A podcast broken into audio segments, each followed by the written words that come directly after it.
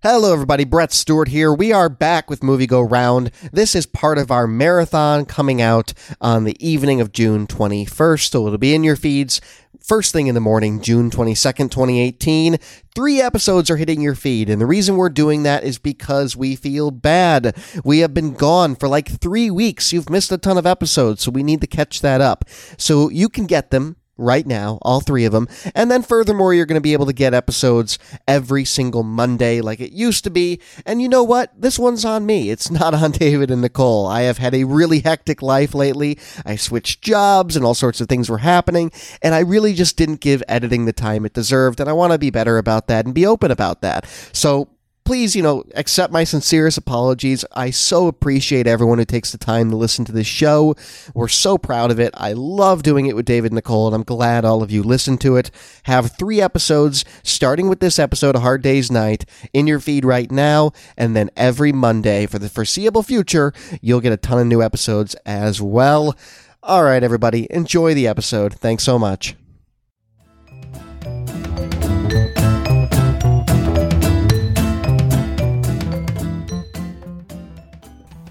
Hello, my name is Brett Stewart. Joining me, as always, my superb co host, Nicole Davis. How are you this fine afternoon? I'm doing quite well today. It's actually a lovely day here in Salem, Massachusetts. The sun is shining, it's kind of warm. Uh, we went to the movies, and I can actually relax. It's nice. Right on. Very good. You went and saw Infinity War, which I apparently have to see about 10 or 17 movies before I see, but I'm looking forward to getting around to it. And someone else who saw Infinity War, it's David Luzader. How are you? I'm doing well. Uh, the, the the thing is, though, I saw Infinity War, and then I watched what is essentially Spice World, and I have Spice World. Uh, this this movie. This movie was essentially Oh, okay. Spice World. So I have Proto thoughts. Spice World. Proto Spice World. well, uh, this week was around the world, and I'm cultured in a very different way than my two co hosts who know all those newfangled and old fangled films and countries that don't speak uh, English. Nicole's looking at me like, what? I don't know no, a lot of films that aren't in English. Old fangled. old fangled. No, I just mean like new and old films. Uh, so I decided to pick another English film that is uh, spoken in English because it is English. It comes from Great Britain, and it is the classic uh, film from 1964, A Hard Day's Night. So next week, I do want to let everybody know is you did this to us. That is the week where you get to vote on a big online poll. You can either vote for what is existing or you can add new films yourself as to what we are going to be watching. You always have the option to either torture or delight us. Uh, almost always you do the former. And we don't know what that is yet. You're currently voting, but Future Self is now going to tell you what that is. Hey everybody, just popping in in the editing room to let you know that it is Jupiter Ascending. That's right, the Mila Kunis flick. That is what we are watching for You Did This To Us. I do want to say if people want to participate in the polls, then they should follow us on Twitter or like our Facebook page. If they, you know, they hear about the polls, but they're like, "How do I do, get to do this to you?" That's how. Oh yeah, absolutely. Please follow us on both of social networks, and that will really help get even more people to torture us every five weeks. It looks like it's going to be an interesting one this time. The Bodyguard with Kevin Costner is. I'm uncomfortable. It's on the list. I'm just going to say that much. I swear to God, Neon Demon shows up now. Ugh, it will. Why did you Okay. don't say anything? Ah. um, but 1964 is a hard day's night. That's a movie that I got to pick. I picked it around the world. It is a British film, and it is a fictionalized day in the life of one of the world's most popular bands, starring John Paul Ringo and George. Uh, this was a film that I picked because it is really widely beloved. It holds like a 98% on Rotten Tomatoes. Yeah. AFI and Time have put it in the top 100 movies of all time. And it's not a great movie, and I will fully accept that at the beginning of this discussion. But I think the historical significance of it is probably what makes it uh, so widely beloved because it's bad, but it's also kind of fun. And I think maybe that's why um, it was. It's really compelling to me as both a music historian of sorts and a big Beatles fan. So, uh, you guys, I believe Nicole had seen it before, correct? Uh, I had seen at least most of it before. I don't think I'd seen all of it. And this was entirely new to David, right? That is correct. All right, very good. Well, essentially, I wish I could give a plot recap, but there really is no plot, no and that was one of the discussion points I think David probably wanted to get into. Uh, it, there's no plot. They get on a train, they get off the train, they run around for a while, and that's kind of the movie. Yeah, They they. go to a TV studio and like clubs and other things Right. in between. Well, they're, yeah, they they're they end a concert and then it's them running away from their fans, uh, and const- like constantly disguising themselves to not be noticed by their fans. And then their fans like find them seconds like again anyway, and then they go on a train where you think like a plot's going to begin with like with George's grandfather.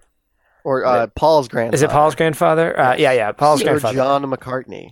Uh, which that doesn't then nothing materializes there. And then it's just like all right you guys are playing at this tv station and like uh, so just sit around for a couple hours. And it's just there's shenanigans for that couple of hours. And i'm like seriously i was like i had half an hour left and i'm like am i writing am i watching the right movie? Is this really Yeah, I'm supposed I to mean, be Ringo watching? has an existential crisis at one and so he goes and Um, eats a bad sandwich. Yeah, he goes and like eats a sandwich incorrectly, and a woman scolds him for it. Uh, no, he's upset because it's stale. That's why he's Yeah. the, given the. and she said it, it was fresh this morning right, right. And uh, in addition to that, there's all sorts of other shenanigans that involve um, them running around in parks and John. in a great scene of. John in the bathtub. Um, That, that is my favorite part of the movie. That's one of the classic scenes where where their manager drains the bathtub and John is no longer in it. Um, it this this seems to pull a lot from like to me like like I don't know like the Three Stooges kind of comedy. Um, No, like- bite your tongue. no, I would agree. Marx Brothers, I would say, would okay, be more. maybe that.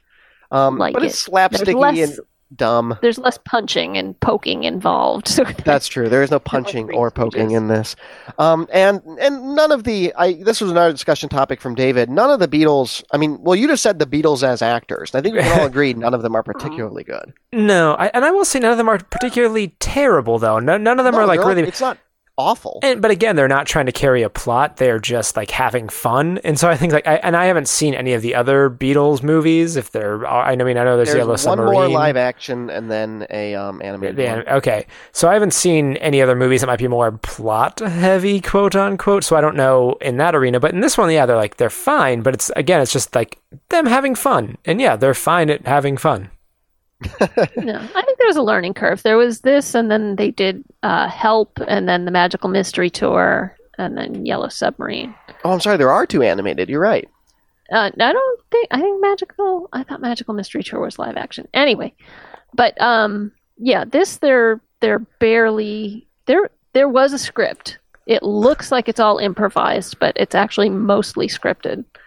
Um, but they're they're not bad. I mean, I think George and John particularly have this very easy charm. They seem very kind of laid back and um, can can roll with it, you know, with whatever's going on around them. And Ringo just seems relaxed and like he's totally being himself. hmm Um, Um, uh, and himself is kind of a goof and, you know, maybe a little slow, but easygoing. yeah, I've been. know, I've Paul been, is the only one a little awkward, I think. Yeah, I've been watching a lot of Seinfeld lately, and a moment that I particularly liked was when um, John was talking to this woman, and she was like, "Are you?" And like they have this whole thing where it's like she's trying to figure out is this John Lennon, but they don't ever say John Lennon, and it was, Right. and, and then like she finally gets a good look at him and like, no, no, you're not him, uh, like your face is all wrong. And, I, and I've been maybe it's because I've been watching a lot of Seinfeld. That was a very Seinfeldian moment. I thought that was pretty funny. Um, I oh, I was gonna say something about the oh yeah. So if you're like me and you don't really know what the Beatles look like as young guys, familiarize yourself with that before you watch this because especially in that opening train scene, I'm like, I don't which one is George? Oh, Oh, God. my god. Uh, oh, I'm old.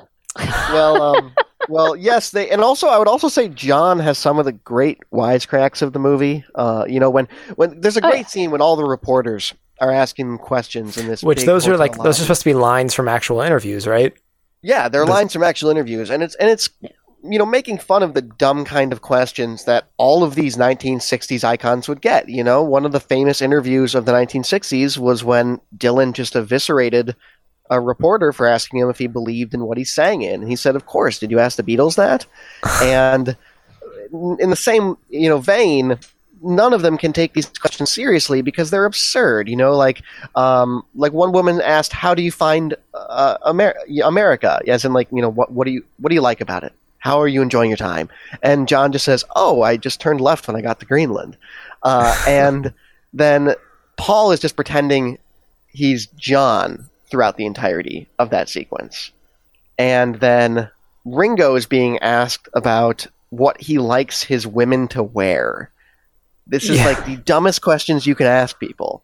And they know they're dumb and they're playing with them. Mhm. And I think that's kind of what I love about parts of this movie is that it poked holes in how like the mythology of what it means to be a rock and roller, right? Because they're in their early 20s in this. They're like my age in this and they are having fun because they have way too much fame and they can't take it seriously. and they have all this time to do like nothing, which like probably you know they were spending a lot of that time writing music more so than running Yeah. around in parks.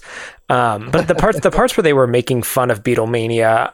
I, I are probably some of the parts that I like the most about this, and um, there's this thing about they talk about their haircuts a couple times, which I know that's something that came up a lot for them, and it also reminds me of around the time of the Boston Marathon bombing.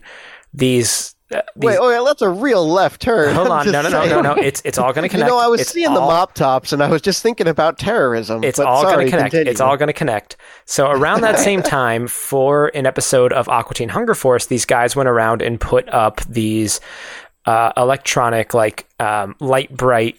Uh, the like these characters called Moon Moon Mooninites from Aqua Teen Hunger Force. They put up like these Lite-Brite sort of versions around the city to promote the show, and of course there are these guys walking around with electronics, putting them on buildings, and people were like, "Oh, it's bombs!" Ah, and so they these guys got arrested, and they had like the press conference after, and they were doing what they learned from a Beatles interview and just talked about haircuts the entire time.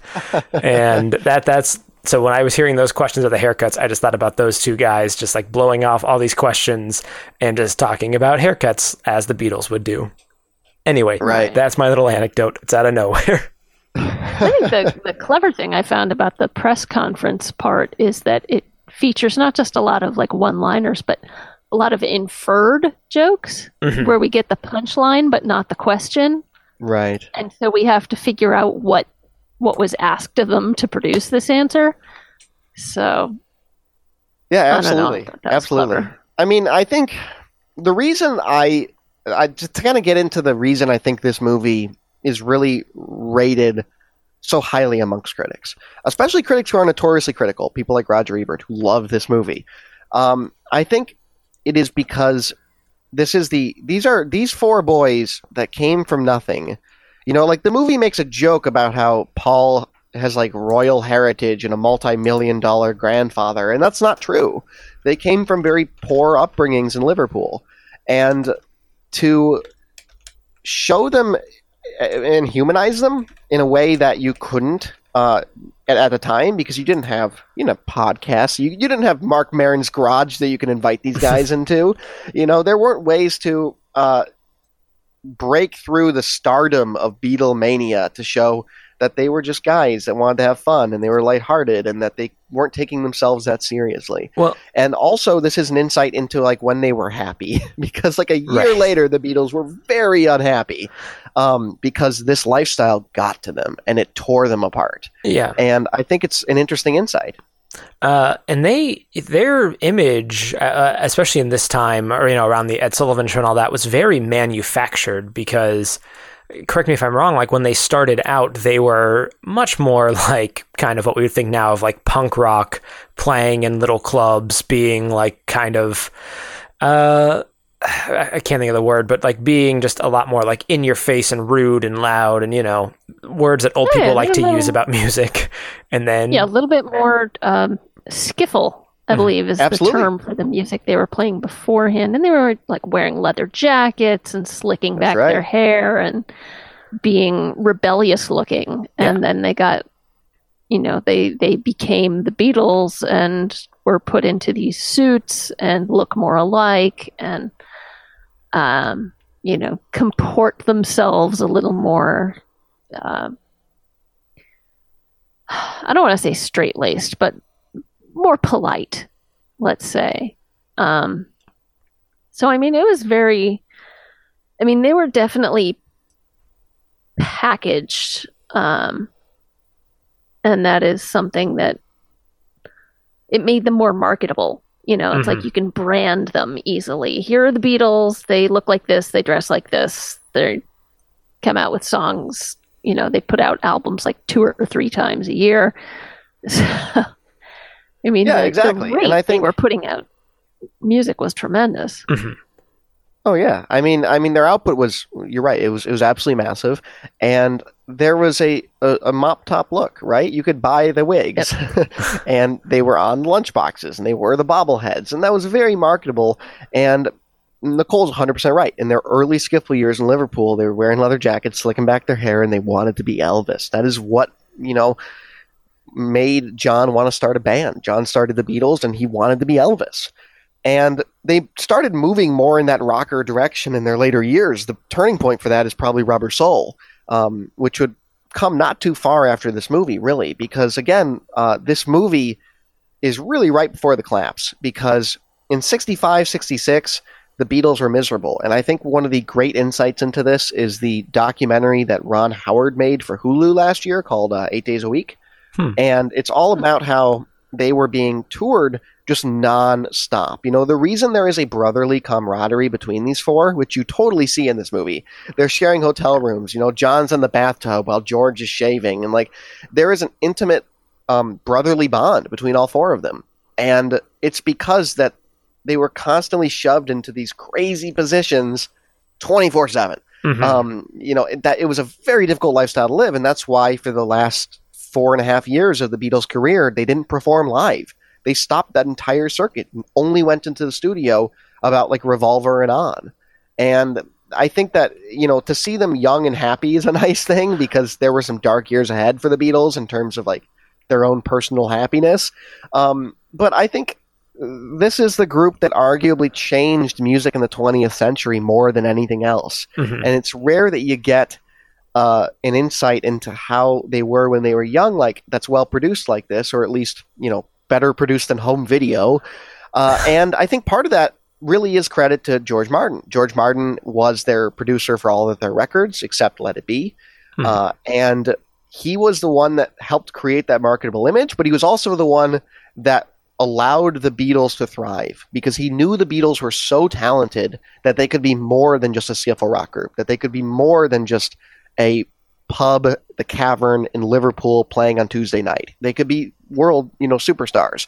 And George Martin really brought them into that and showed them how to be revolutionary in the studio. And he did all the music for this movie. Like he was the sound producer and director and all that sort of thing. And uh, the mu- the music in this movie is great. I mean, they're the great Beatles hits of that album. Um, but the way it's incorporated, I think, is also important because this started a really a revolution of musical like movies and TV shows where it's not just like music scene it's not like it's not like there's a music video in the middle of the movie it like it just kind of moves into it right like like they're just playing cards and then they start singing It's a, it's a little bit music video-y at a couple points for sure. Yeah, perhaps. Yeah. But I mean, it's not. It, it doesn't feel like quite. It's not like an abrupt shift to me anyway. It feels like it is something that's happening in the movie, and that's fine. But I mean, it's it, you're it's a little bit backward though. You know, playing these, putting these great songs in the movie. They wrote the songs for the movie. Or the movie help us a soundtrack. Ultimately, they got yeah they they got um the movie was created uh it was the idea was started by united united artists records who wanted to cash in on the beatles by putting out a soundtrack album but in order to have a soundtrack album they had, to have make a, movie. film Yep. so they paid to get this movie made um, it, because the, the Beatles weren't signed with them. You know, they were signed with another record label. So they had to, in order to get a Beatles record, they had to make the movie, so they would have the soundtrack rights. Oh, that's fascinating. they're such a product at the, at this time in their Oh yeah, absolutely. And it's funny product. because the the movie opens just like the album, and it's such that the famous guitar chord, like the down, it's been a hard, and it goes right into the song, and it's a great soundtrack for being written for a movie, and that's because even though a lot of these early Beatle records were essentially just pop music, Mhm. they're they're timeless songs and they're songs everyone of every generation knows and it works really well i think in the movie and i think continued to work well in the subsequent you know multimedia platform stuff they did do uh, and it all it's i always find it funny that you find the record in the store and someone says like why does it say soundtrack on it because it's because it it's is. for the movie, absolutely, and it's and it's a great soundtrack. I think it actually omits some songs. There's some songs on the uh, soundtrack that are not in the movie. Like "If I Fell," for example, is uh, on the soundtrack, not in the movie. Also, this was also the time I should note for those who care about Beatles trivia that John and Paul were writing all the songs essentially. Yeah, even Um, even in the credits it says it's like lyrics by songs by yeah Paul. That's right, uh, and it's and that's actually not entirely fair because there's a snippet of a George song in here, uh, but the Beatles had a little bit of an issue with giving the other two credit when credit was due, and uh, that started to get better in the later years because you started to see songs that George wrote on stuff like Rubber Soul and Revolver, uh, you know, songs like you know um, something and that sort of thing because he was a really good songwriter. But at the at the core, it was really Paul and John. And I when I watch this movie, I can totally feel Paul and John's energy together. Like it, they feel like really good friends. It does. It, none of that ever felt manufactured to me. They loved each other, and this really was brotherly. And I think that's what is really powerful about this movie to me. Yeah. Yeah, I'm with Now, you. Let's get into a couple other discussion topics. What makes this movie particularly British? This is from Nicole. Uh, so accent. Around the world pick. You okay, know, what's what makes this what makes this international? What what makes it different from an American movie? I would say for me, um, the the thing that makes it international for me is that it is a British take on on Beatlemania. This is not post uh, U.S. arrival. Well, it well it actually is post U.S. arrival, but it was made in Britain, right? Like this was uh, they're going on trains around the UK, um, and I think more than just the setting, it is a a British look at what Beatlemania was, and it's something you couldn't do if you made it in the U.S um, you had to have a bunch of British people around them. You had to have the really dumb-looking British cops in their really tall hats running all over the street, trying to get trying to get this absurd grandpa that's like running all over the place. And you had to have the British television stations, which were notoriously more cutthroat than ours, fighting all over with the producer in order to get the Beatles on the air. And the Beatles, at the end of the day, are like the most British thing ever. they're like the they're like Britain's most valuable export of the 20th century, and I think that this is a um a way to merchandise them that actually ended up being kind of good. I mean, yeah, I, to, to speak with that, if you want to know just like how, you know, how big, if you're listening to this and you somehow never heard of the Beatles, I mean, go look at like the fact that there was a rock star version of just the Beatles. And like, as far as I know, that was fairly successful. Like, It was pe- great. I love that one. yeah, it's actually really, really fun. But like, they had enough stuff to like put out. And yeah, they, I mean, and they're also so tied in with where they're from. Like, there's a lot of bands I'll listen to, and somebody like, you know, these guys are Canadian. I'm like, oh, really? Like, I they just sound like you know, that's like it's just music. But when I think of like when I think of London, I think of like the Beatles as one of the things, and like I've been to Abbey Road, and like Abbey Road is like a huge deal. Like traffic is constantly being stopped there by people trying to recreate that picture, and uh, you can you can write on the wall that is seen in the background. Oh man, would I kill to do that? Would I kill to stop traffic to get a good crossing of Abbey Road photo? Don't be everyone Uh, does it, Brett. It's like don't be the person that's holding up the Leaning Tower of Pisa.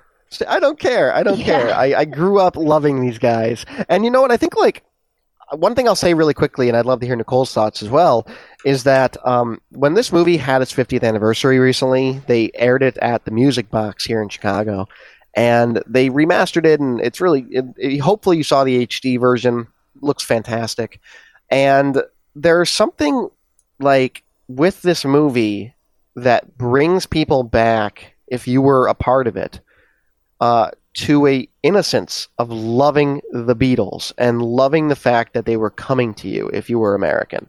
That this was part of that invasion. This is really the earliest onset of the British invasion, and I think that's really powerful. You know, my one of my best friends here in the city, Terri Hemmert, is the the XRT DJ that loves the Beatles. That's how she's best known. You know, she does Breakfast with the Beatles Sunday mornings, and when Paul was playing at the White House, she was invited to go to that. She's very tied into Beatles and and everything about them, and it was emotional for her. I know to go and see this movie with a with a sold out crowd of people in Chicago because it was all of them reliving this love of the Beatles they had or sharing it with those that were too not born yet or too young to realize it.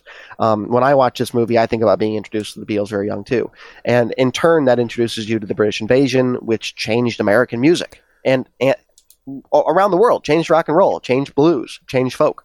Um, so I think that's kind of, for me, what makes it very British. Uh, what about you, Nicole? Oh, now see, here's where we could get into an argument, which is that the, it was the blues that influenced British music, which in turn brought it back here in an altered form. Right, absolutely. I know that. I teach a music. well, I would know that you I would know, know this. that. I just, you know, we No, need but to- what I'm saying is that, Rabble, rabble, the rabble, induction rabble, rabble, of. British blues, uh, the induction of British blues by white artists allowed people to go back and listen to music that they had never heard before. I, I've always said, and I and I learned this from aforementioned, you know, Terri Hemmert, that uh, the British introduced us to our own music. Uh, Yeah, they really I did. think that's a fair way to put it. Yeah, and, and and also it did impact the way the blues moved forward because a lot of those legacy artists like Muddy Waters, uh, like Howlin' Wolf, would play with the Beatles and the Rolling Stones. And that's another thing I'll very quickly state is that when the Beatles went on tour in the U.S. eventually, they were one of those forces that that you know kicked us right in the balls when it came to getting into the you know the new era of being a human being and not a horrible person. They would not play segregated crowds. You know, they wouldn't do it. Um, they had no interest in like their labels telling them they couldn't bring black artists that they loved as openers. They brought girl groups that were black artists like the Ronettes all the time on tour because they wanted their fans to know where Please Mr. Postman came from because it wasn't their song and they wanted people to know that. Um, so like that I don't I don't know where I'm going with that. They're, they're great. I love the Beatles. uh, go ahead, Nicole. Uh, well, okay, so uh, I guess I'll I'll start by saying I was introduced to the Beatles by my mostly my aunt, who was 14 when A Hard Day's Night came out, so she was prime age Oh yeah, for their arrival, and she had all their albums on vinyl, the original pressings, and I wish to God I still had those. Um, they have a lot of those have, have since wandered away. Um, but you know, she's where I first heard them, and I'm like, oh yeah, you know, I think even as a kid, I realized, you know, these guys, it's simple and it's pop music, but it's incredibly well crafted, um, and simply played, but played well, and you know, I think that was part of their secret is that the songs were simple, and if you were a talented enough um, musician, they were fairly easy to copy. You know, so that people would go around doing Beatles covers when they were in uh, playing in clubs and whatnot, and that helped spread their music and popularity. And this movie definitely also did a bang up job of it. I think it came shortly after their uh, appearance on Ed Sullivan. I think that was. If, I watched this documentary that was very helpful to me in this, and it was called uh, "You Can't Do That," which is a history of a hard day's night and I how it was made. This. this sounds cool. Uh, I found it on YouTube. I'm sure perfectly legitimately, and you know this came out this was mm, uh, conceived of in like October of 63. They started production in February of 64 and shot it in March and April of 1964. And then it was released in July 1964. So it was, it moved right along. Once the machine got rolling, it was on its way very quickly. Um, and I think I don't know. I think the only thing I would say that was particularly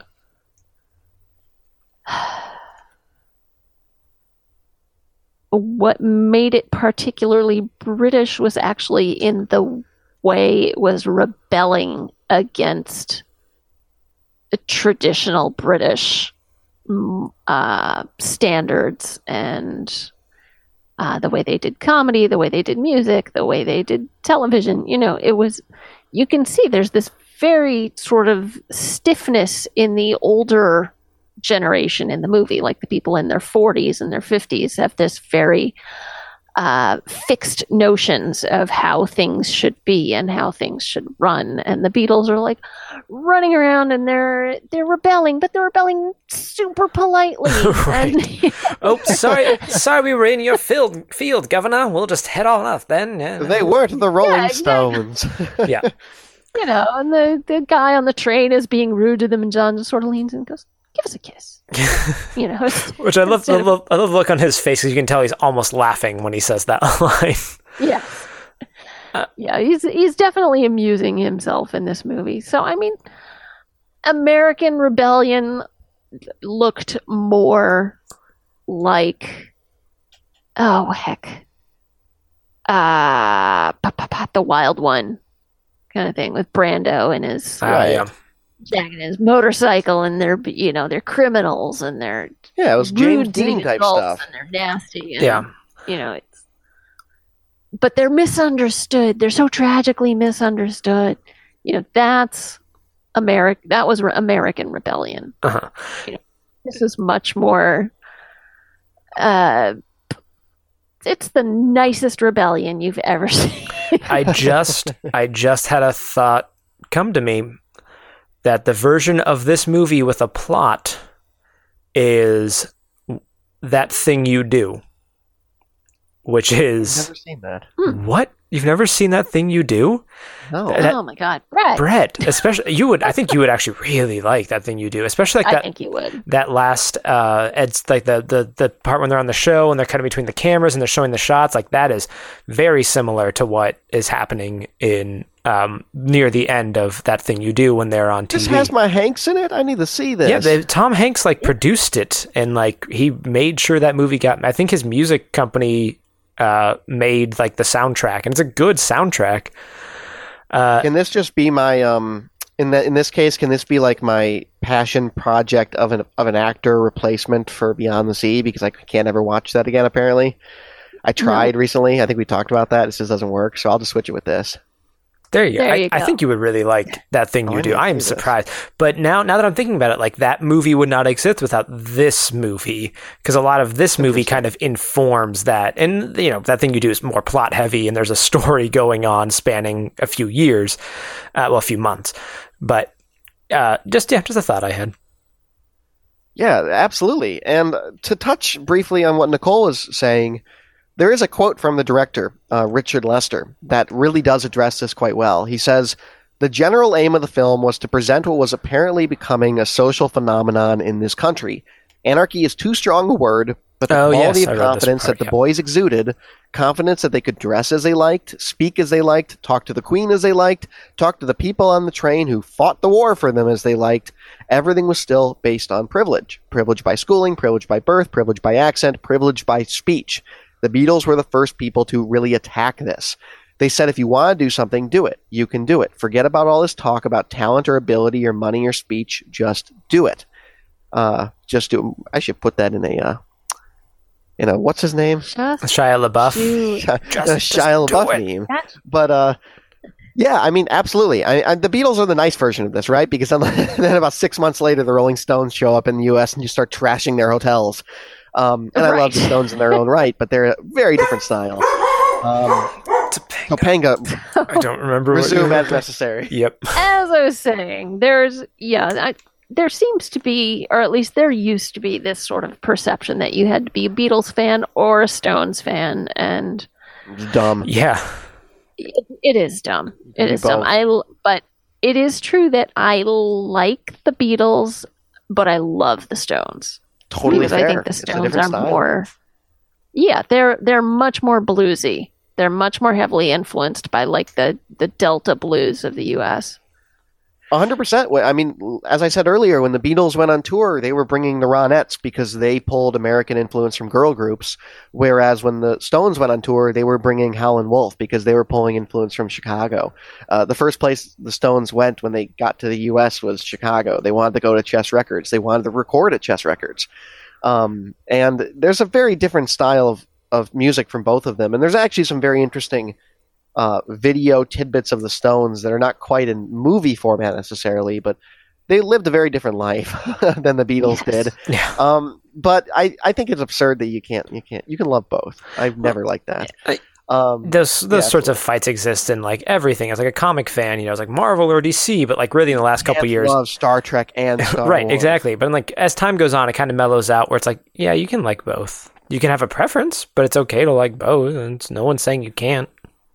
Oh yeah, Right. and and another thing in this movie I wanted to talk briefly about was the the grandfather that was brought into this movie.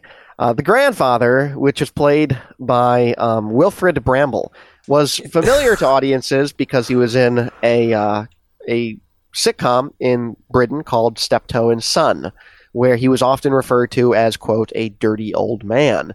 Hence, why in this movie he's always just referred to as very very clean. Uh, and that's like a running joke throughout the entire movie. Uh, and he was not supposed to be in the movie, is, is to my understanding, and then they added his part in at a slightly later stage, and he's a very interesting part of the movie for me, and I kind of love it. Like He's- there are scenes when he is trying to forge his grandson's signature on a bunch Oh yeah, of when stuff he's, so he's signing all the it. papers, yeah, or the So he pictures. can, right, so he can sell it to the fangirls outside. Presses the button because he's underneath a stage of that where they're broadcasting an opera, and he just comes up into the middle of the opera, and it's just these like Pink Panther esque like bizarre bizarre oddities that his character brings to the movie. Yeah, this movie is like a string of jokes, basically, and then occasionally music. Well, I mean, Richard Lester was a comedy director. You know, at the time he was he directed something called The Mouse That Roared, uh, which was a very big comedy a couple years beforehand, I believe. He directed some of the Goon Show, which started out as a radio program uh, that ran for many years. That uh, featured uh, was Spike Milligan did the music for it, and uh, Peter Sellers was in it. And I mean, Peter Sellers is a big influence, I think, on the comedic style of this movie, particularly the Mhm. stuff that John does. Mhm. I mean, that bit in the bathtub, he's doing Peter Sellers' voice from Doctor Strangelove. Right. He sounds like a drunken U-boat captain, you know, talking about his, his toy submarine, and is is doing the Peter Sellers voice as Doctor Strangelove, and it's very, you know, it's, Oh, 100%. it's fantastic, and it it just the timing just works. Doctor Strangelove came out in January of 1964, so he would have been able to see it, and it strikes me as the sort of movie that John, who is you know quote unquote the intellectual one, you know would would be into, and I think that's what he's doing. Totally. Um, totally. So yeah, I mean, I like I like the grandfather character. He's he's fun. You know, he's also he is a dirty old man though. Still, you know, when he's in the gambling club, there's this Oh my god, yeah. rather large, busted woman looking over his shoulder, and at one point he turns to her and cracks. You know, I bet you're a great swimmer. It's so ridiculous. It's subtle, but it's oh yeah. Uh, and, Oh yeah. Oh man, what's that line when like they come back and like the the one guy is like in the closet now because he hears them coming and is like, I gotta hide, and I think it's like again, I can't really remember which one it was. George walks over. No, Ringo walks over first, and then George, and then yeah, one of them like puts something in the closet and is just like, "Do you remember there being a man in the cupboard?" like just so casual about it. Like, no, it's not that weird.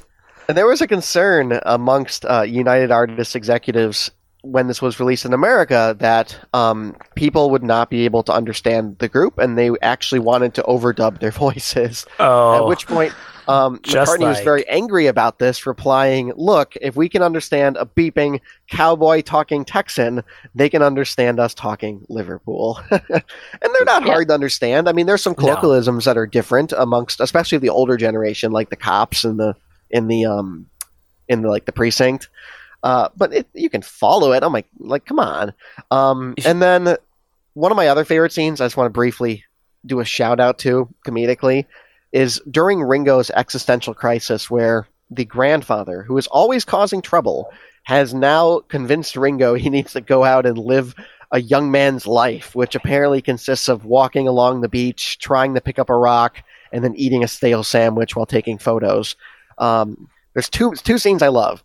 A Ringo trying to take artsy photos of the water and setting up his camera on top of a big rock with a string to press the button, and then he just knocks the camera onto the water and has to really sadly fish it out.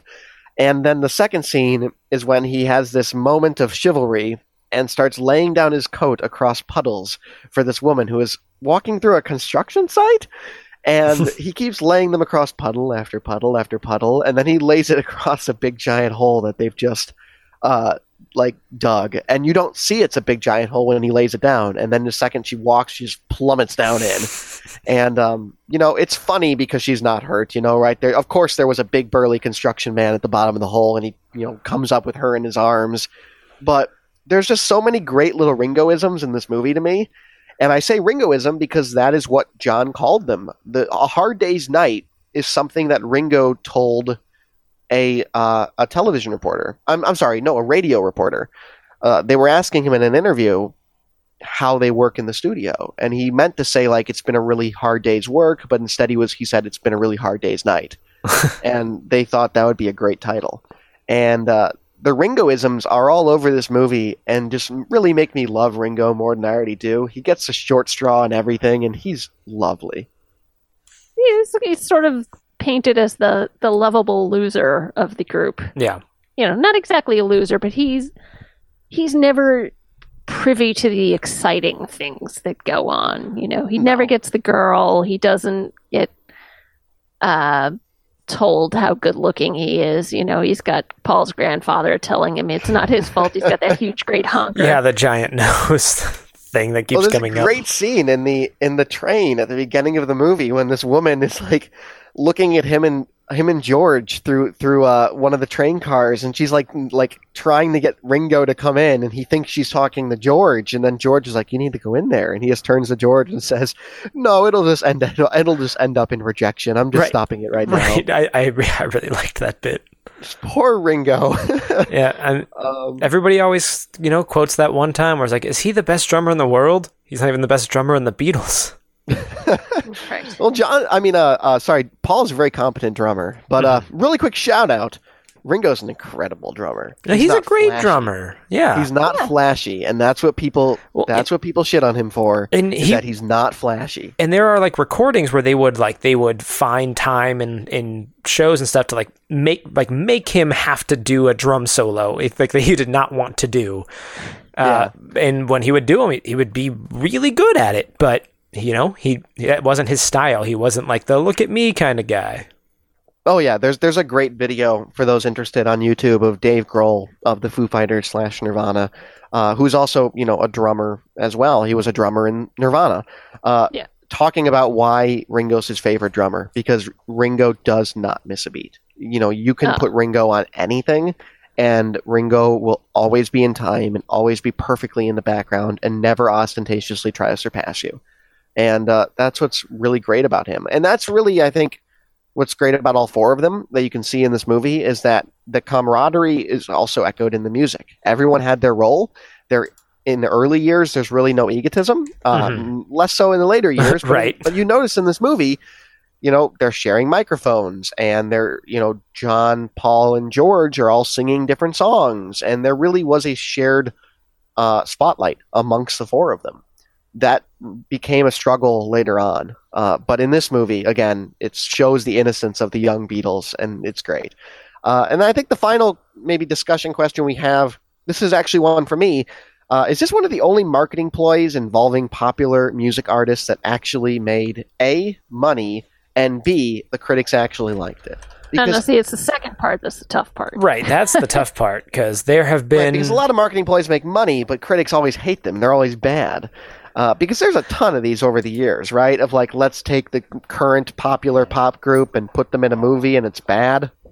Pack a lot of songs into it. I don't know. I mean, Beach Blanket Bingo wasn't so bad. as look. I'm not saying it's good, but if you want to talk about making money, as I mentioned, Spice World had a budget of 25 million, made 151 million. That movie Yeah. was a veritable success, like or verifiable success.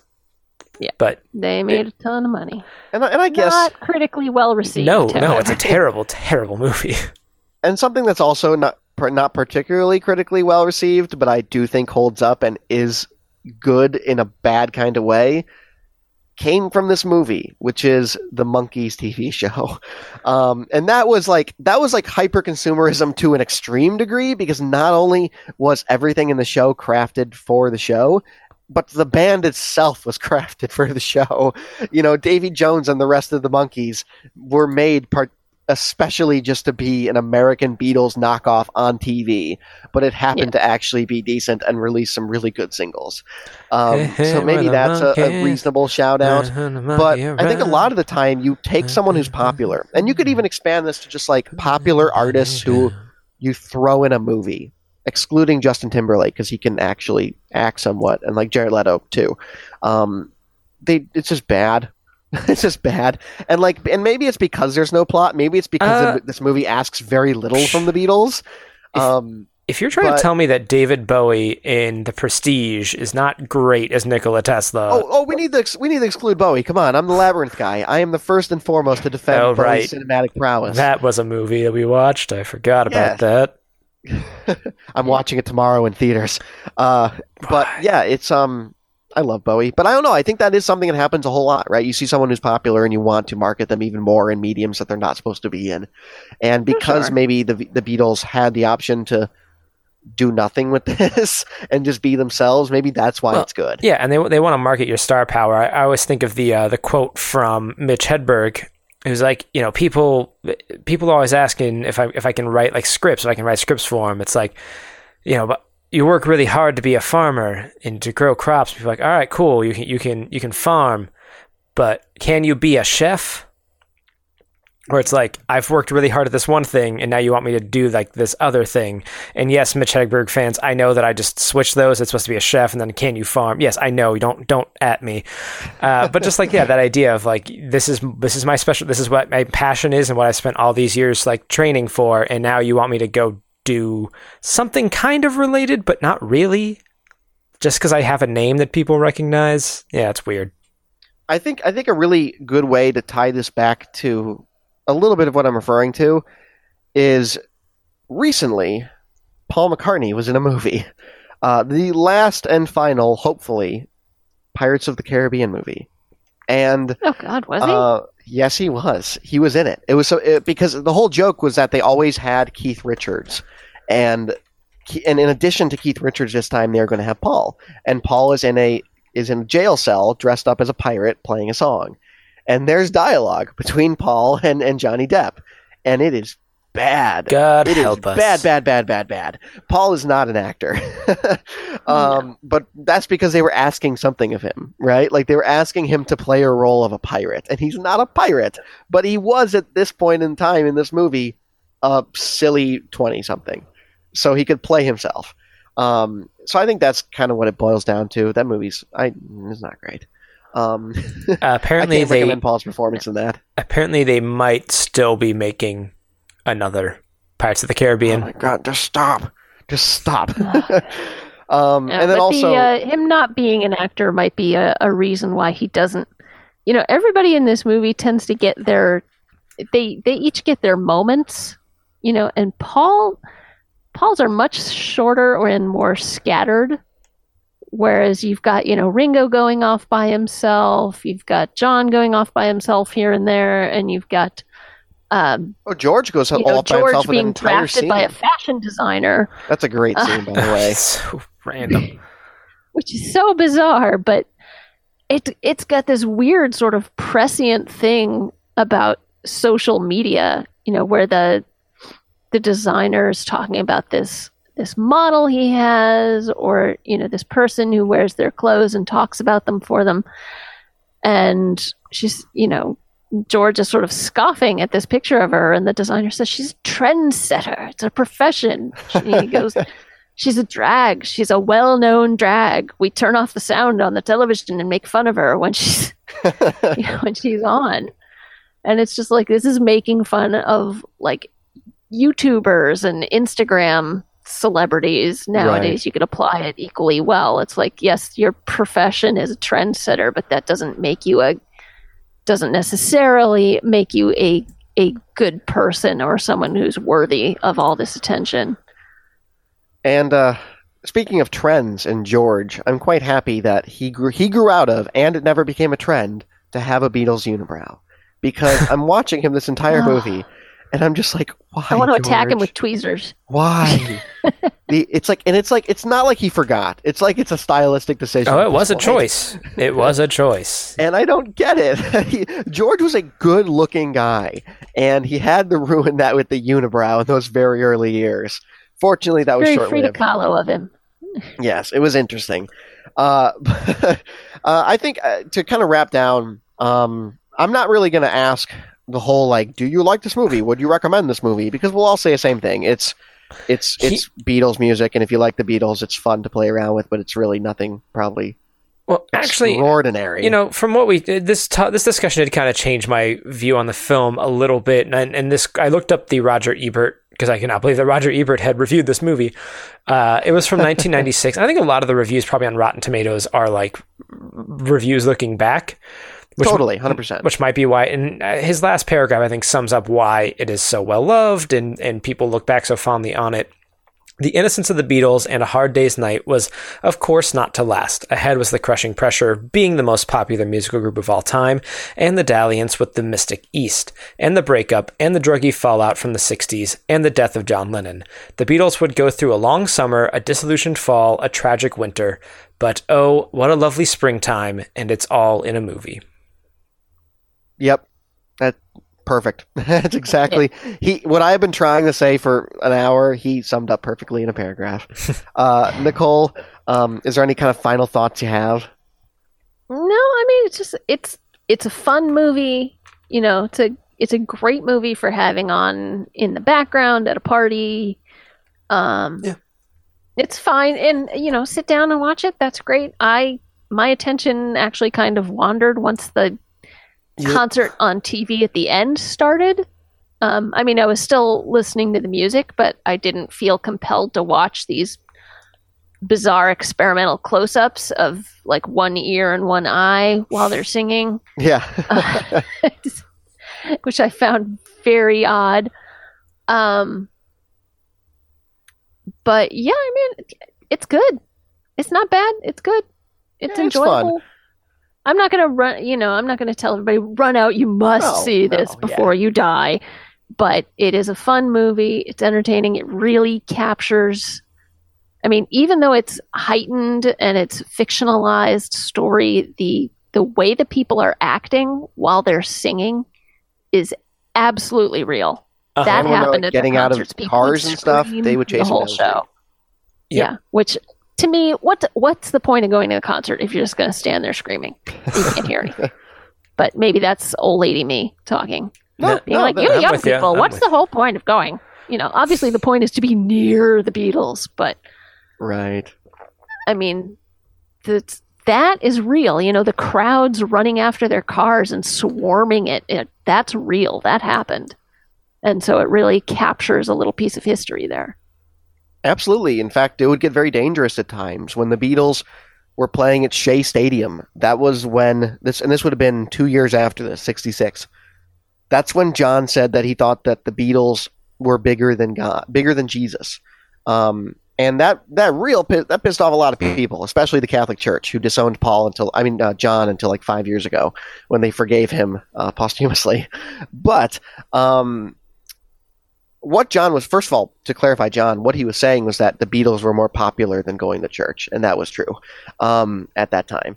But I digress. Uh, during that show at Shea Stadium, they filled the entire stadium. It was the first arena show really of all time and they didn't have the sound equipment for it. They had amps that were, you know, two stacks high. Maybe you could maybe hear them from the first row of 200 rows, and to get them in and out of the stadium, they really believed someone was going to get hurt because they were driving them in on these giant um, trucks that they had to basically shove the boys into the back of. They weren't even like visible; they were all blacked out.